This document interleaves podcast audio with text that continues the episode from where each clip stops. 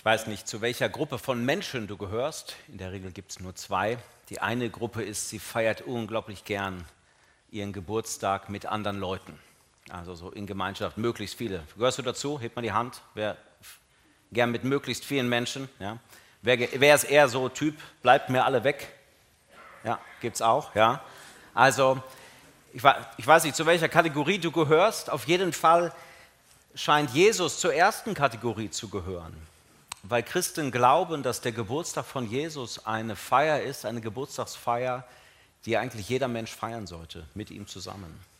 So ein Fest, das für alle Menschen gilt, nicht nur für deine engsten Freunde, deine Familie, deine Landsleute, sondern für jeden Menschen auf dieser Erde. Die größte Feier überhaupt. Weihnachten ist so die größte Weihnachtsparty, die größte Geburtstagsparty, die du dir vorstellen kannst. Eine Art Volksfest und viel besser äh, viel klarer, viel tiefer, als das das Oktoberfest oder so ist. Die Engel sagen, hey, heute ist was passiert, das soll allen Menschen Freude bringen. Du kannst mitfeiern. Und vielleicht sagst du, ich weiß gar nicht, ob ich da mitfeiern kann an Weihnachten. Vielleicht bist du hier und sagst, das ist noch nichts für mich mit dem Glauben oder ich bin noch skeptisch, bin nur hier, weil Oma mich mitgenommen hat. Auch in Ordnung, herzlich willkommen.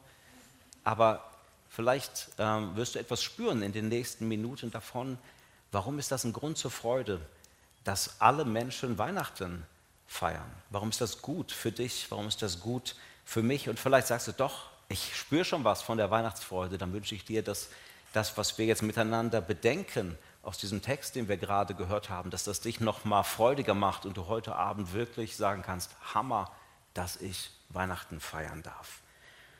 Hunderte Jahre bevor Jesus geboren wurde, da hat der Prophet Jesaja etwas zu den Menschen damals gesagt, dem Volk Israel, und das ist wie so eine Art Vorfreude schon auf Weihnachten. Denn Jesus wurde geboren in einer Zeit, in der es nicht so schön war, eigentlich relativ ähnlich vielleicht zu den Zeiten, wie wir sie heute erleben. Man könnte sagen, Jesus wurde geboren in eine dunkle, nicht eine helle, sondern eine dunkle Welt.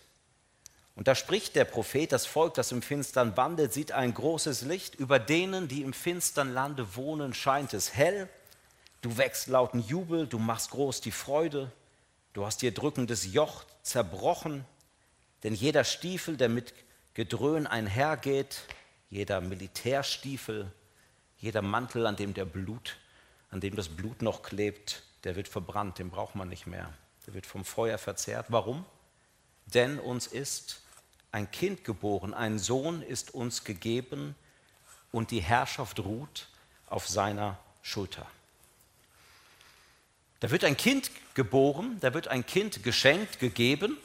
Da gibt es ein Weihnachtsgeschenk und dieses Geschenk, das ändert die Umstände. Da, wo es dunkel ist, wird es hell. Da, wo man traurig ist, wird man fröhlich. Da, wo man unterdrückt wird, wird man frei da wo der Krieg noch tobt, da wird bis in die letzte Ecke diese Spur von der Verwüstung kaputt gemacht. Wow. Da ändert sich alles mit diesem Kind. Damals bei Jesaja, als die Menschen das gehört haben, da wussten die, was gemeint ist, weil sie in dunklen Zeiten gelebt haben. Da lebten die Israeliten in Gefangenschaft, sie waren in Babylon, sie waren weggeführt aus ihrem Heimatland.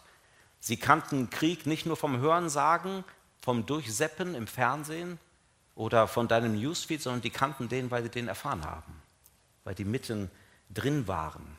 Die waren nicht freudig, sondern die waren wirklich traurig.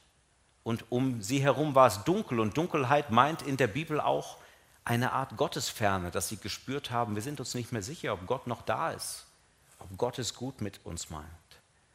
Und dann lässt Gott den Propheten da hinein sagen, hey, es kommt die Zeit, da wird es hell. Ich ändere diese Umstände. Ich ändere das. Ich spreche da rein. Und wir als Christen glauben, dass Gott begonnen hat, diese Verheißung wahrzumachen in Jesus Christus. Deswegen machen wir alle Party an Weihnachten, weil wir glauben, hey, wow, diese Veränderung der Umstände, dass sich wirklich etwas ändert in deinem und meinem Leben im Lauf der Weltgeschichte, die hat begonnen.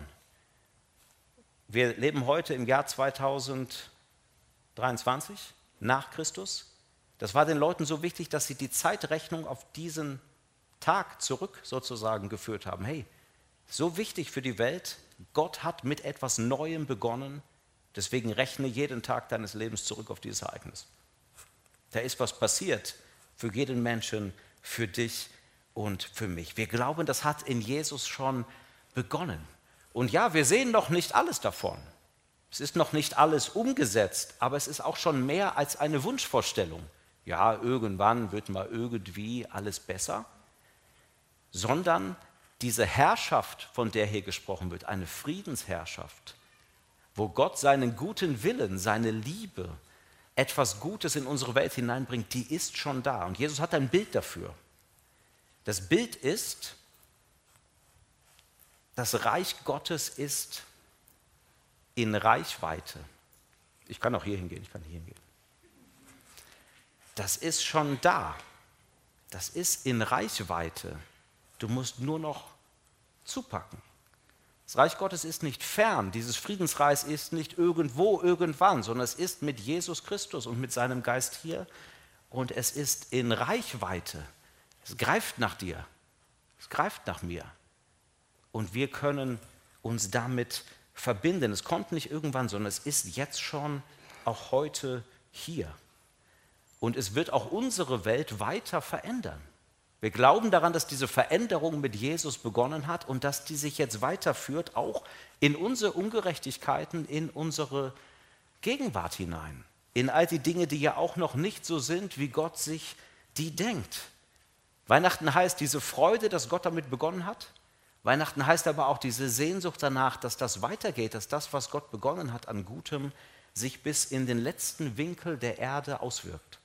Und genauso wie die Militärstiefel ausgezogen werden und verbrannt werden, wie die Mäntel weggeschmissen werden, dass auch die Raketen, die in Israel einschlagen oder in Gaza, dass die nicht mehr nachhallen, dass das verklingt, dass die Kanaschnikow, mit der gekämpft wird in der Ukraine, gerade während wir hier so ruhig sitzen, dass die kaputt gemacht wird, dass die auf den Schrottplatz kommt, wo sie keiner mehr gebrauchen kann, dass die Schreckensbilder, die wir haben aus Prag aus der letzten Woche, dass die zur Vergangenheit gehören. Gott hat damit begonnen, diese Welt von Grund auf zu verändern durch Jesus Christus. Deswegen feiern wir Weihnachten. Aber wie macht Jesus das jetzt? Wie macht er denn diese dunkle Welt hell? Und das hat mit einer ganz grundlegenden Frage zu tun, die stellen wir uns eigentlich immer manchmal, wenn uns irgendwas gegen den Strich geht. Was genau ist eigentlich falsch mit der Welt? Schon mal gedacht? Du guckst so manche Sachen und denkst dir, meine Güte, was genau ist falsch? Was ist falsch hier mit Frankfurt? Was ist falsch mit den U-Bahn-Fahrern oder wo auch immer du dich gerade aufregst? Und du kannst es auch ganz grundlegend sagen, hey, was eigentlich, was ist eigentlich los mit dieser Welt? Was ist falsch? Was stimmt eigentlich nicht? Und ich glaube, die wenigsten von uns würden ja sagen, ey, die Welt, ja, passt alles bisschen Würstchen, Kartoffelsalat gleich, das ist schon alles ganz gut. Wir spüren ja irgendwie, nee, da ist noch was, das muss, muss anders werden. Finde den Fehler. Was ist der Fehler? Die Herrschaftssysteme, in denen wir leben? Bestimmt. Alle renovierungsbedürftig, garantiert. Jedes auf seine Art und Weise. Sind es die Menschen, die Einfluss ausüben über unser Leben, auf der Arbeit, in der Politik, an anderen Stellen? Vielleicht. Es würde sich garantiert manches ändern, wenn an manchen Stellen andere Menschen wären. Aber ist das wirklich das Letzte? Ist das der eigentliche Fehler oder das, woran es eigentlich hängt? Und Jesus sieht tiefer. Auch wenn man hört, was das Christkind gesagt hat, dann wird man merken, nee, Jesus sieht irgendwie tiefer. Das hat, das hat mit etwas anderem zu tun, nämlich, dass wir eine Grundeinstellung im Herzen haben, die Gott ändern möchte. Es hat etwas hiermit zu tun. Man könnte sagen, Gott kommt, Jesus kommt und er wird geboren in eine überhebliche Welt. Ich brauche mal eine Assistentin. Nee? Ich habe, ich habe jemanden starken. So, ich gebe dir das mal. Das hat etwas vielleicht mit dem Bild gesprochen hiermit zu tun. Es ist jetzt, äh, leg's besser auf den Boden. Und schwer? Ja, okay. Ja, mach nochmal auf. Nö, nö, lass mal. Ich gebe noch was rein.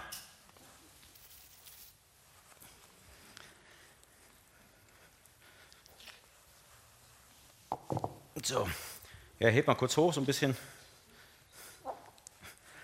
So, jetzt sag mir mal, ist das eine gute Idee, damit sein ganzes Leben lang rumzulaufen? Nee. Gut, stell es mal wieder ab. Ja, also vielen Dank, das war wirklich genial. Und jetzt stell dir vor,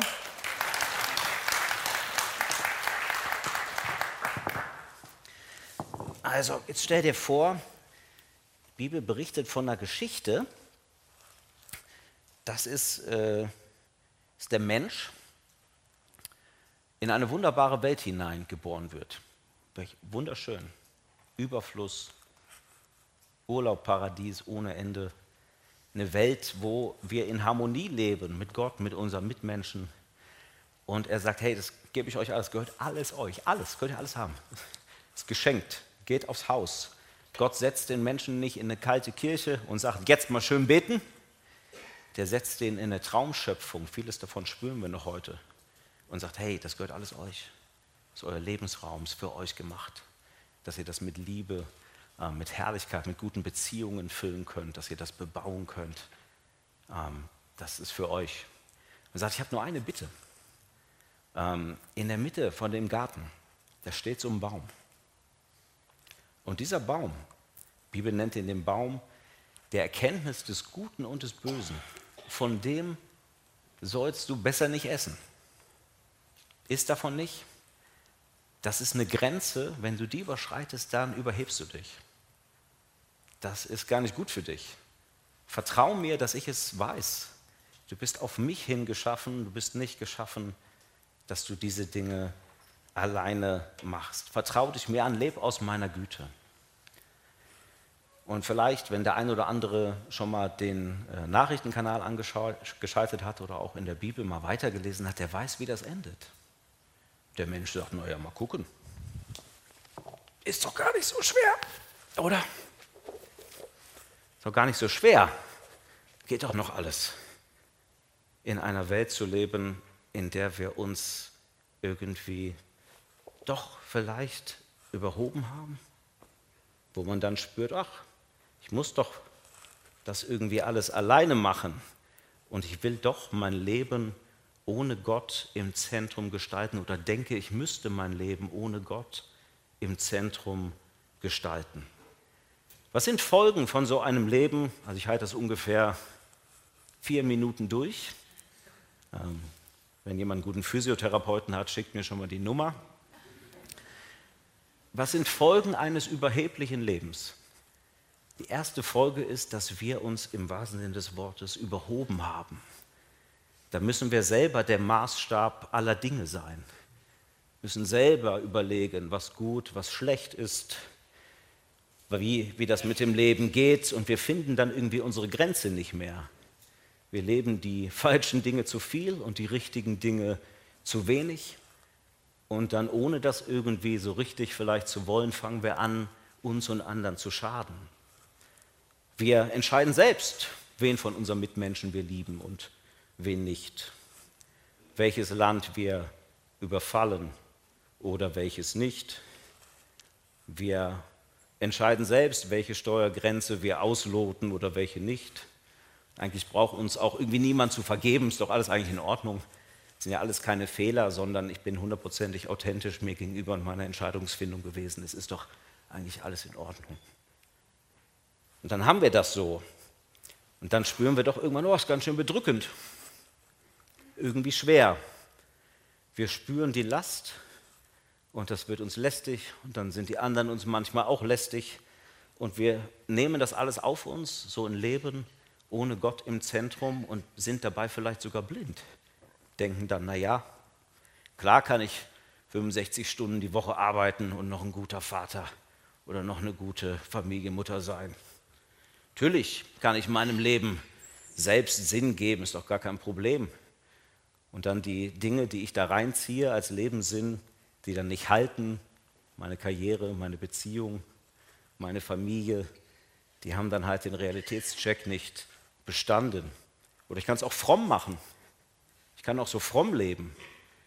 Eigentlich ohne wirklich auf Gott zu vertrauen, kann sagen, ich bin eine gute Christin, ein guter Christ. Ich habe einen tollen Glauben. Ich werde mich selber in das Herz Gottes hineinarbeiten. Ich schaffe das schon alleine. Ich brauche Gott vielleicht gar nicht. Also wir überheben uns.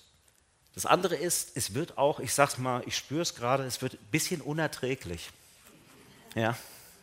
Also so eine überhebliche Welt, die wird irgendwann unerträglich. Und spüren wir das nicht?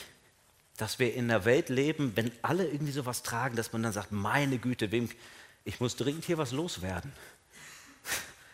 Ich muss dringend was loswerden. Und dann geben wir anderen Menschen, möchte noch jemand was? Ja, geben wir anderen Menschen etwas von dem ab, was wir so mit uns rumtragen, weil wir können ja selber nicht mehr. Wir leben in einer Welt, in der Menschen ständig unsere Grenze nicht achten. Und wir manchmal unsere eigene Grenze gar nicht kennen. Das lasse ich dir, das kannst du. Fröhliche Weihnachten. ja? Und wir leben, ist eigentlich unerträglich in so einer Welt, wenn ich mein ganzes Leben alleine tragen muss und auch den Mist, den mir andere in mein Leben hineintun. Und wenn Gott nicht meine Grenze ist, was ist dann eigentlich meine Grenze? Mein Wunsch zur Perfektion? Gut auszusehen, den Traumkörper zu haben, das beste Weihnachtsgericht heute gekocht zu haben mit extra Gewürzmischung. Ah, vielleicht das beste Outfit. Und dann sind am Ende unsere Dinge, die uns irgendwie ist echt schwer. An denen wir uns messen, sind die Ideale aus unserem Social-Media-Kanal. Aber es ist nicht mehr Gott, den wir irgendwie unseren guten Richter sein lassen. Und irgendwie sind wir ja nie perfekt.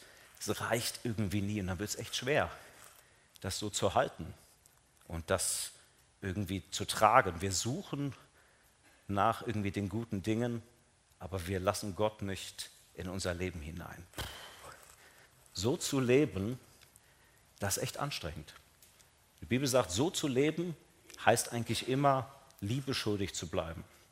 Sich selbst gegenüber, anderen gegenüber, Gott gegenüber. Jetzt kannst du sagen, ich muss es mal ablegen. Das ist aber nett so eine schöne Beschreibung des Menschen. Ich hätte gerne eine bessere Anthropologie, eine schönere Sichtweise auf den Menschen. Das klingt mir alles zu negativ. Und das mag sein gibt bestimmt schönere Beschreibungen des Menschen. Die Frage ist, ist deine Beschreibung des Menschen kompatibel mit der Realität? Ist das kompatibel mit unseren psychiatrischen Kliniken, wo so viele Menschen sind, die sich überarbeitet haben, die ihre Grenze nicht finden?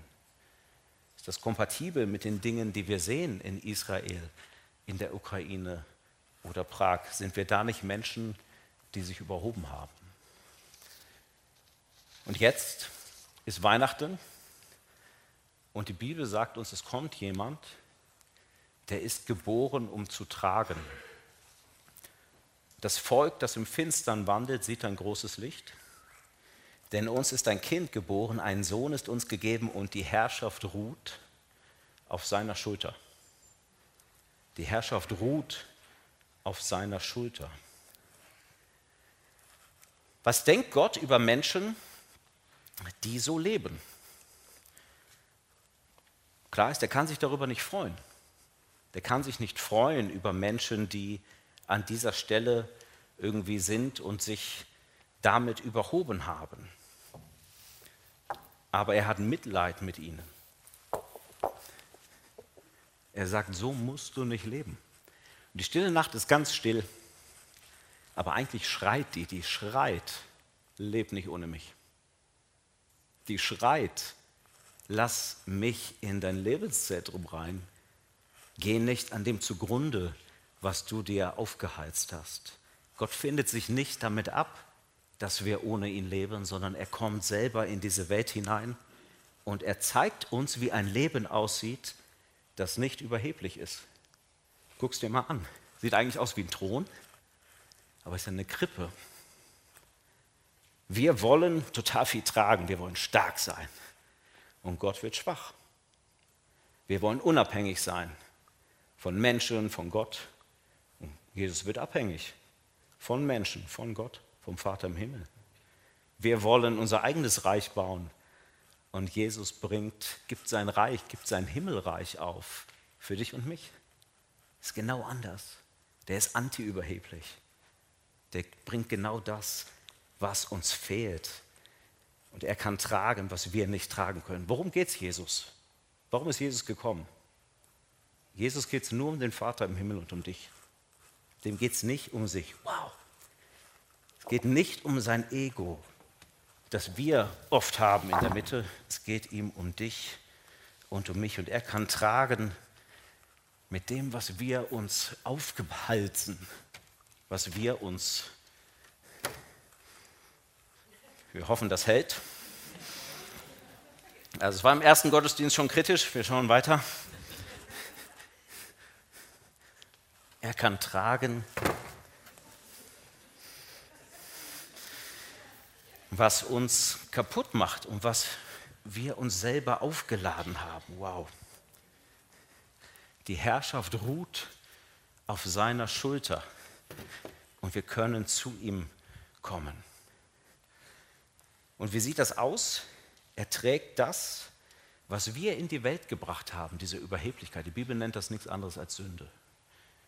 Es ist eine Einstellung, die nicht mit Gott rechnet, die ohne Gott leben will. Und all diese Dinge, die nimmt er auf sich. Und wir sehen das besonders am Kreuz von Golgatha. Die Krippe, die kannst du eigentlich nur mit dem Kreuz von Golgatha denken. Dass Jesus später mal tragen wird. Das heißt, dass wenn da steht, die Herrschaft ruht auf seiner Schulter, dann ist damit gemeint, Gott lässt in seinem Sohn all die Dinge, die uns erdrücken und die wir uns selbst aufgeladen haben, die nimmt er auf sich. Die nimmt er so auf sich, dass er sie erduldet, trägt, dass er sie durch ein Opfer vergibt. Am Kreuz von Golgatha, damit wir darauf vertrauen dürfen, dass das getragen ist, damit wir frei leben können, damit wir Vergebung haben für unsere Schuld, damit wir jemanden haben, wo wir wissen, der kann unsere Lasten, die Dinge, die uns schwer sind, die Dinge, die kommen, weil wir nicht mehr Gott im Zentrum haben, die kann er tragen. Und ich lade dich ein, dass Jesus zu dir sagt, was er später mal selber gesagt hat in Matthäus 11. Kommt zu mir, ihr alle, die ihr euch plagt und von eurer Last fast erdrückt werdet. Ich werde sie euch abnehmen. Nehmt mein Joch auf euch und lernt von mir, denn ich bin gütig und von Herzen demütig, also anti-hochmütig. So werdet ihr Ruhe finden für eure Seele. Denn das Joch, das ich auferlege, drückt nicht. Die Last, die ich zu tragen gebe, ist leicht. Also zwei Angebote, damit heute wirklich Weihnachten werden kann für dich und du die Weihnachtsfreude auch spüren kannst. Das erste ist, dass du deine Last abgibst bei Jesus, dass du deine Schuld abgibst, dass du eigentlich ohne Gott leben willst und den ganzen Mist, der da rauskommt, dass du sagst, ich will nicht an einem Leben mit Gott vorbeileben. Dass du dich nicht erdrücken lässt von den Dingen, an die du da dich so gehalten hast, sondern du sagst, ich möchte mit dir leben. Elton John hat mal getitelt, Sorry seems to be the hardest word. Also mal zu sagen, nee, war irgendwie, war falsch, Müsste doch anders sein. So schwer. Ich habe mal, äh, ich glaube, einen Ikea-Schrank aufgebaut und äh, wie immer ohne Anleitung einfach mal ausprobiert. Und irgendwann kam jemand rein und sagt, na, klappt's? Und ich sage, natürlich klappt das. Nee, es hat nicht geklappt. Sorry seems to be the hardest word. Einfach sagen, hey, ich brauche dich. Gott, ich brauche dich. Stille Nacht ruft, du brauchst mich. Und Weihnachten wird es, wenn wir sagen, ich brauche dich. Vergib mir meine Schuld, komm in mein Leben. Vergib mir diese Last, damit ich anders leben kann, damit ich Gutes bringen kann in das Leben von anderen. Und das Zweite ist, dass du Ruhe findest bei Jesus. Wir sind so eine Turbogesellschaft. Du hast so viele Dinge in deinem Leben, die du zum Messlatte deines Lebens gemacht hast, wo du mal ordentlich durchscannen kannst, ist das das die Last, die Jesus dir gibt? Oder ist das die Last, die irgendwer anders dir in dein Leben hineingedrückt hat? Und dass du wissen darfst, hey, das, was Gott dir gibt, da findest du echte Ruhe. Und er wird dir nichts in dein Leben hineingeben, was du nicht tragen kannst. Er wird mit dir zusammentragen.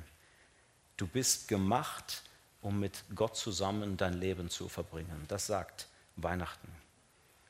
Und wenn wir das machen heute, dann ist das echt ein heiliger Abend. Dann ist das ein heiliger Abend, der zu Gott gehört, wo Gott etwas macht in unserem Herzen und dann wird es auch hell. Wenn Menschen wie du und ich die Liebe Gottes erkennen, seine Rettung annehmen und damit freudig leben. Wow, Jesus ist gekommen, damit wir nicht an unserer Überheblichkeit und unserem Ego zugrunde gehen, davon zerdrückt werden, sondern damit er es trägt. Und er ist gekommen, damit du nicht kaputt gehst an den Dingen, die andere Menschen in dein Leben hineingetan haben, an Verletzungen, an Bitterkeit, alles, was da ist. Damit er auch das trägt, damit du heil wirst, damit du ein neuer Mensch werden kannst. Und wenn das passiert, und es passiert seit über 2000 Jahren, dass Menschen sich auf diesen Friedenskönig einlassen, dann wird die Verheißung, die Jesaja schon über Jesus gemacht hat, immer mehr wahr. Dann gibt es Menschen, die nicht in sich selber die Ruhe und das Zentrum ihres Lebens finden, sondern bei Jesus und auf seinen Schultern. Dann gibt es Menschen, die angenommen sind und die anfangen, andere anzunehmen.